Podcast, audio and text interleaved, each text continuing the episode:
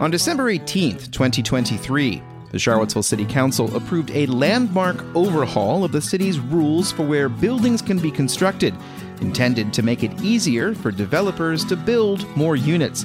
The adoption of the Development Code was the third and final leg of the Cville Plans Together initiative, intended to encourage and incentivize places for people to live that are guaranteed to be affordable. How will it turn out? A major purpose of Charlottesville community engagement is to follow up as much as possible in the weeks, months, and years to come. I'm Sean Tubbs with one last deep dive into the development of the new land use rules. On this program, Charlottesville City Council has adopted a new development code intended to allow more residential units across the city. Members of the public had one last chance to argue for amendments to the proposed development rules. And Charlottesville Mayor Lloyd Snook withdrew his request for a cap on the total amount of building area in residential A districts.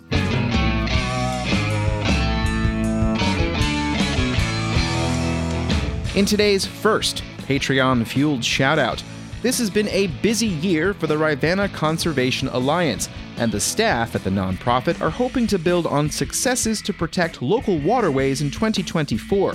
Here are some of the highlights. RCA participated in the Star Hill Pathways program, where students learn to look more closely at nature, including a trip to Moores Creek to survey fish and other aquatic life. RCA worked with the Rivanna River Company to hold a kayaking trip for students attending the Charlottesville Food Justice Camp, with many participants getting on the water for the first time in their lives.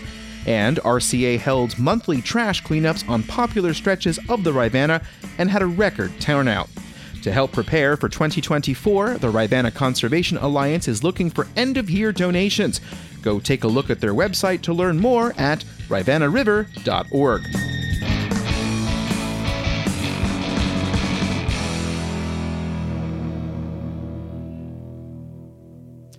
What will Charlottesville look like in seven years as we approach the beginning of 2031?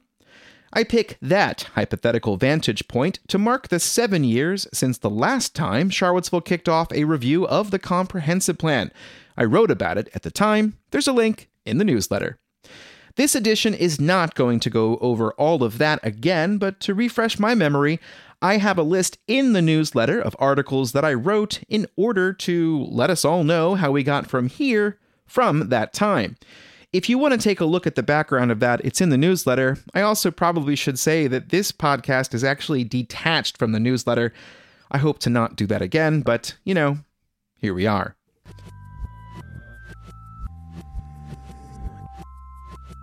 As I said, Council approved the development code at the end of the December 18, 2023 meeting, which had begun with budget work sessions at 4 p.m.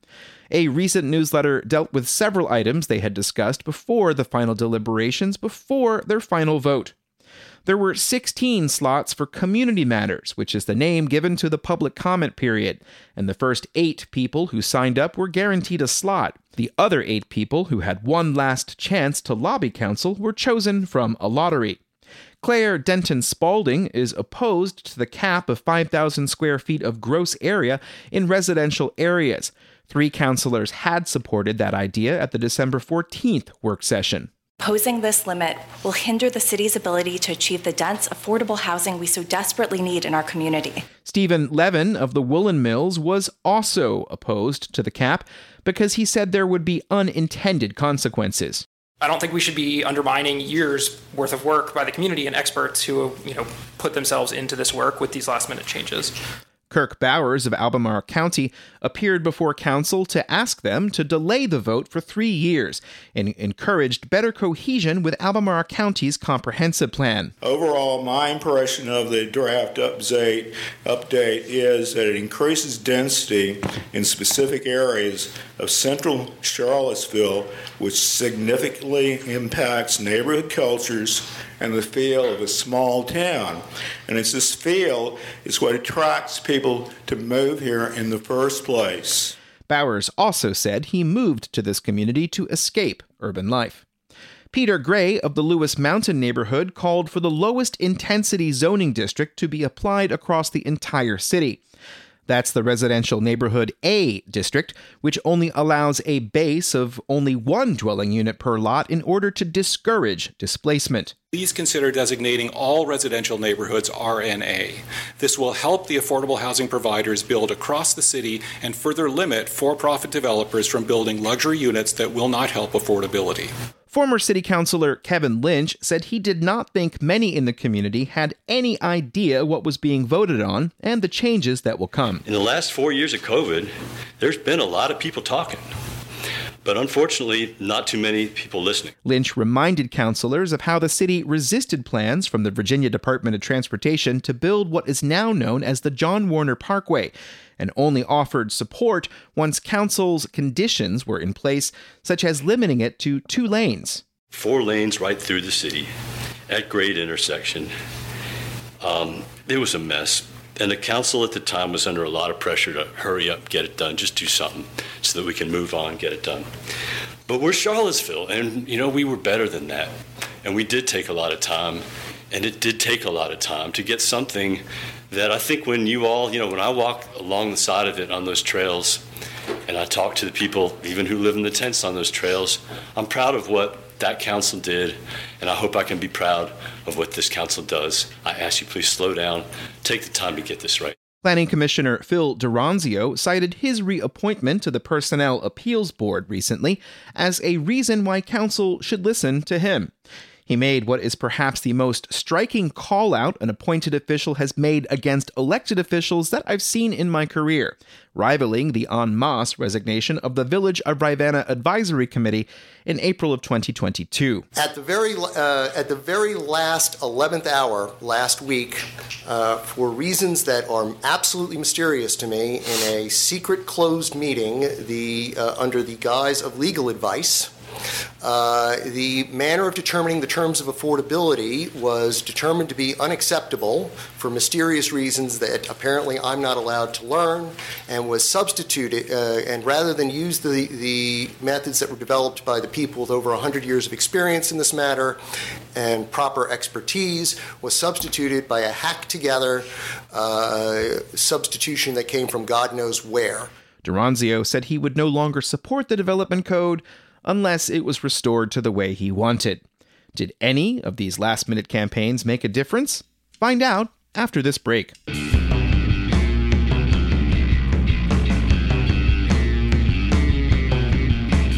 You're listening to Charlottesville Community Engagement, and in today's sponsored message, from Crozet to Barracks Road, the downtown mall to the shops at Stonefield, and everywhere in between, Albemarle County and Charlottesville's Offices of Economic Development encourage you to buy local this holiday season. Buying locally supports our neighbors and community members and makes a big impact for our local economy. Local businesses are more likely to reinvest in our community, and their goods and services contribute to the unique character of our community.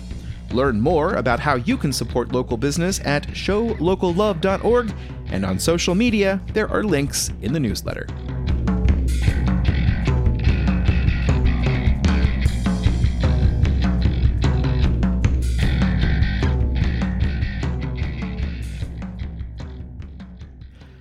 Charlottesville City Council spent a lot of time going through the development code leading up to the approval, with several informal straw polls at work sessions to indicate support for various changes. Here's Charlottesville Mayor Lloyd Snook. And although we have had informal discussions along the way, we haven't voted on anything yet. And Council would not vote for another two hours or so after that statement. There was one last chance to amend the future rules. To assist the discussion, Council went through a list of changes they had made throughout the work sessions. There's a list of those in the newsletter. The first change put in an adoption date for the ordinance, which is different from the date that the new rules would take hold. It would become effective on February 19th, 2024. That's basically two months away. Council would vote later in the evening on a resolution to determine how applications already in the process should be handled. We'll come back to that later. On December 14th, at least three councilors had said they could support a proposal from Snook to put a cap on the building space in the Residential A zoning district at 5,000 gross square feet. Councillor Michael Payne said he continued to have the same concerns he had at the final work session. I have very serious concerns about it, both from a process and, and policy perspective. Um, one, I still don't fully understand all the implications myself, and for a change like that to have been made at the, the last minute, um, I feel like I haven't had the opportunity to hear as much um, information and feedback about the full implications as I would like to, to feel confident on what I'm voting on. Payne suggested a 5,000 square foot cap could incentivize developers to build large single family houses in Residential A rather than smaller units. He also said it would be difficult to administer and was concerned developers would game the system. Councillor Brian Pinkston said he had received emails detailing what some thought the implications might be. He withdrew his tentative support from December 14th because he said he had not quite understood what Snook was proposing. We were moving so quickly the other night, and um, I didn't put two and two together, and I, th- I think a, a, person in the audience who helped me on the phone today uh, as we were talking through this. The person was not identified, but there were plenty of people in the audience who had been lobbying council since December 14th. One of them was Planning Commissioner Rory Stolzenberg, who sent his research to councilors. Since February, each zoning district has anticipated a maximum building footprint, which is not the same as gross area. For residential A, that figure is 3,000 square feet. One of the things that folks have said is, well, 3,000 square foot, uh, the, uh, the, three, if we were talking about a 3,000 square foot footprint, there are, I believe, uh, Rory found 215 examples uh, among the 9,000 in the city of a house of that size. Maybe I'm misquoting you, I'm not sure, Rory, but I think that's right. Which basically means that 97.7% of the houses in Charlottesville, the single family residences in Charlottesville, would be, would be smaller than that. Snook argued that 3,000 square feet is not house sized.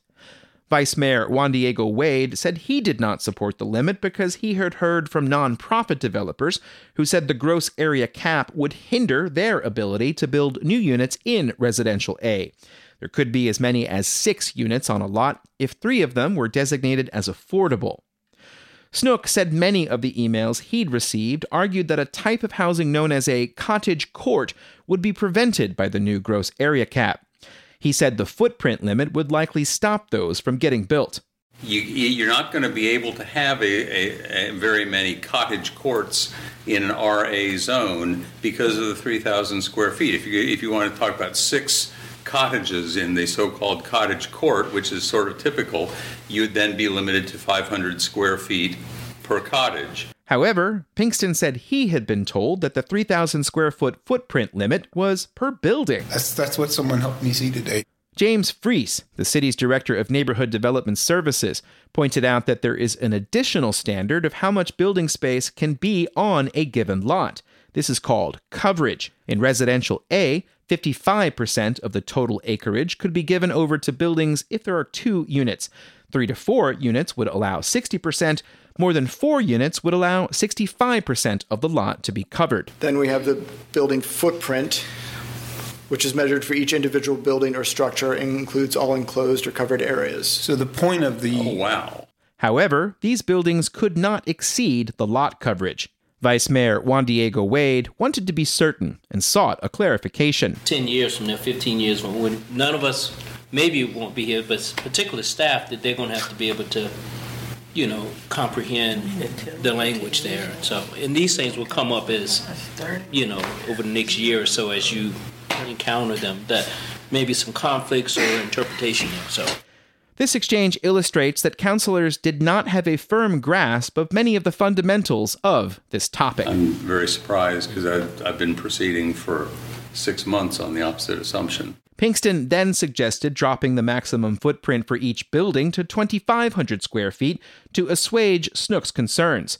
Payne weighed in. I don't support this, but if we're uncomfortable with that, I feel like we shouldn't be using a roundabout way to artificially restrict the amount of units that are allowed to be built within RA.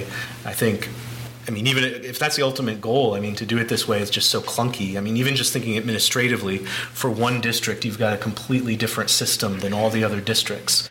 After another round of explanations, Snook had this comment. I guess it would be easiest for me to simply just withdraw that, that suggestion because now it's clear that I don't understand it either. With a new understanding, Snook said he thought the potential for the future built environment could be much worse than he had anticipated, but realized he was in a minority. Continuing to seek consensus, Pinkston provided a theoretical example he said explained Snook's concern. Say you have three buildings on a lot, okay? What this is saying on paper, you know, I don't know how it would figure with lot coverage and all the other stuff. I mean, it's all you could you could have technically three volumes of nine thousand uh, square feet, nine thousand square feet times whatever height that is. That's that's a lot you know, if you think about it. Now, would anyone ever build that? No, they wouldn't. But I mean, that's that's the that's the concern. Snook again relented. I'm throwing in the white flag here. Okay. Okay.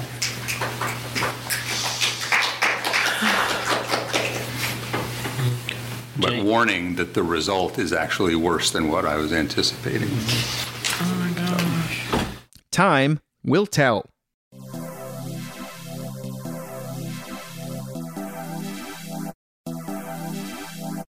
Here are some other items. Council confirmed that they did not accept a Planning Commission request to allow a total of three units as a base in the RNA district if the existing structure is kept. Now, these areas will only allow two units as a base if the existing structure is kept, and only one if the structure is torn down. There could still be as many as six units if they're affordable. Snook expressed a legal concern about how this would be interpreted, and a small language change was agreed upon. Council confirmed the removal of allowing several small scale commercial uses in Residential A, Residential B, and Residential C districts. The Planning Commission had recommended allowing these, but it appeared at least three councilors were skeptical. Councillor Payne said he felt they should be allowed via a special use permit. Snook said it may make more sense in 10 years or so, but that creating new uses now may direct traffic to areas where there's not yet infrastructure. Council made clear that research laboratory is an allowed use under general office. Council reduced the intensity allowed in several areas from residential B to residential A. These can be seen beginning on page 294 of Council's packet and take a look at the final zoning map when it is published. One day, I'm going to figure out how to do maps just by audio. Remember that comment from Planning Commissioner Philip D'Oronzio? Well, that came up too. To recap, the original proposal for the Affordable Dwelling Unit Ordinance was to have rental units provided at a price point for households and individuals at 60% of the area median income for a period of 99 years. For sale units would have been targeted at 80% of AMI, with affordability only guaranteed for the first owner with a right of first refusal to the city or nonprofit developers. This was a consensus proposal supported by the Housing Advisory Committee. However, Council was asked to vote on a final draft where there would be no distinction between rental and sales units under the inclusionary zoning. Another new detail is that units in residential districts built under the bonus provisions for affordability would be at 80% of AMI for 30 years. Obviously, this is the, the, the second area we've gotten the most input over the weekend. I mean, I think even just for the public's benefit, uh, would you be able to walk through how you believe this uh, addresses the concern raised in terms of um, uh, home affordable home ownership not being able to be constructed in the city. Freese said there are legal concerns about making this distinction in the zoning code itself. Um, and so we had to square that circle a little bit to figure out how do how do we uh, address concerns that were raised around providing ownership units. Freese said that under the new code, projects could seek something called a zoning determination letter, where Freese or his successors could approve other arrangements if needed. Many remaining items related to affordability will be in a manual that will come before council in the future. The, the zoning ordinance establishes what the rules are, and the ADU ordinance is just providing you with, with uh, basically how those rules are implemented. And so the, the sense is that the term of affordability and the actual AMI are both kind of core aspects of what the rules are that shouldn't live in a manual. Pinkston supported the approach due to the need to be sensitive to the legal realities as determined by City Attorney Jacob Froman and outside counsel Sharon Pandak.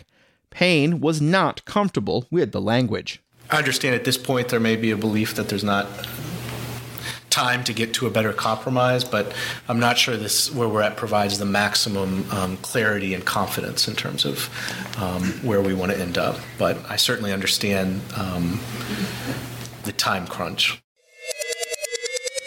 With all of the final pieces in place, it was time for council to make final comments. Vice Mayor Juan Diego Wade said he has been asking himself a series of questions. Do I have enough information to make the decision? Um, have we done, as a council, our due diligence in, in understanding the information and understanding the community? Have we asked all the, the questions? Have we heard from everyone? And that's, that's real important. Um, I believe that we have on all of those accounts. Councillor Pinkston thanked everyone involved, including his fellow councillors. We may not always agree on everything, but I feel like every point of disagreement, we've ended up mostly with with a better solution than if we had not had a disagreement. I feel like that there's been progress that's made, even though I know all of us aren't. Um, not happy with every bit of this, perhaps, but I think on the whole, this is a, a step change and a really um, really good thing for the city. Councillor Payne said the process before the CVille Plans Together initiative was started was going in the wrong direction, and it took the events of the summer of 2017 to push the city in a different direction. There were periods where this process, we had no city manager, no director of NDS. Um, you know, there was no guarantee this process would necessarily continue at many points, um, but it did um, through the work of the community as well as the intense work of staff. Payne said he was humble enough to know that there could be unintended consequences that council will have to deal with in the coming years. Even as positive as I think this will be, there'll still be gentrification. There'll still be affordable housing needs that require um, solutions outside of zoning. And so I hope as a community we just continue to keep our focus on, on those issues. Councillor Leah Puryear said she knew it would be a lot of work when she was appointed to a vacancy in February. I got the nod on the 21st of February. And on February 22nd, I met this gentleman whose name was James Freese. Puryear expressed concerns that black residents have been unrepresented throughout the process. Zoning is not the answer to everything, but we have made a decision that we want to move forward. Puryear, said council had to continue its commitment to spending $10 million of city funds on affordable housing projects. Snook said the zoning ordinance would put flesh on the comprehensive plan and implement the affordable housing plan. Those were the first two legs of the Cville Plans Together initiative. We're also talking about a commitment that is implicit in all of this to really develop a, a serious transit system, which we do not now have. Um, and that combination of transit and housing and urban design and and you know we, we've sometimes talked about having a walkable city or a 15 minute city is an example that some people use. I, as I've said before, I, we are not there now and we're not going to be there now for at least 10 years, but we've got to get started and this is a, a good start. Okay, let's vote. Motion to approve the development code passed unanimously to applause.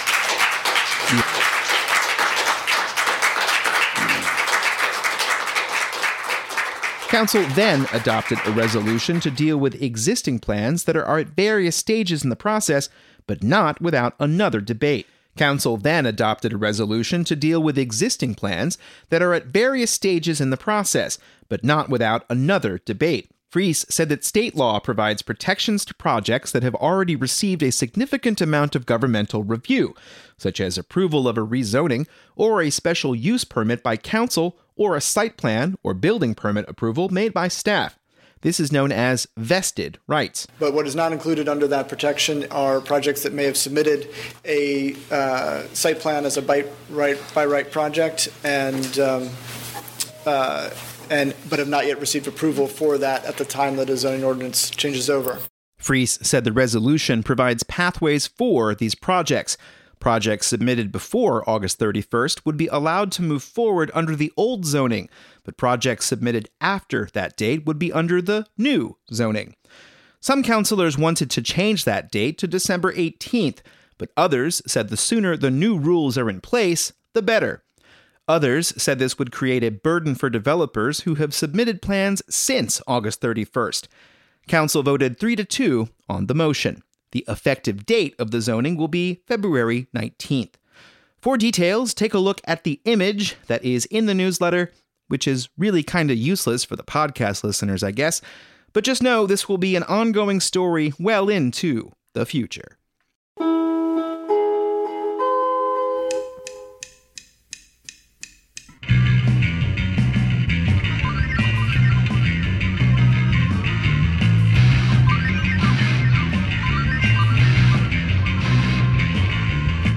And that's the end of this edition, which is a podcast of a newsletter that went out five days ago.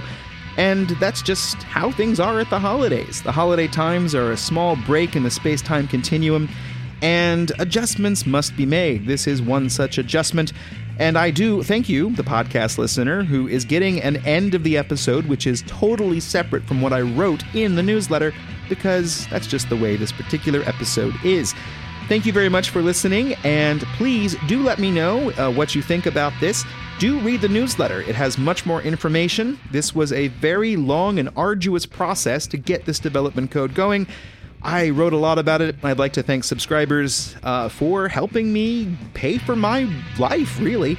If you want to continue to do that, please do so. I'm not going to tell you how right now because it's the end and I my body is contorted in a very strange position in order to voice this up, so I need to say goodbye and back again soon.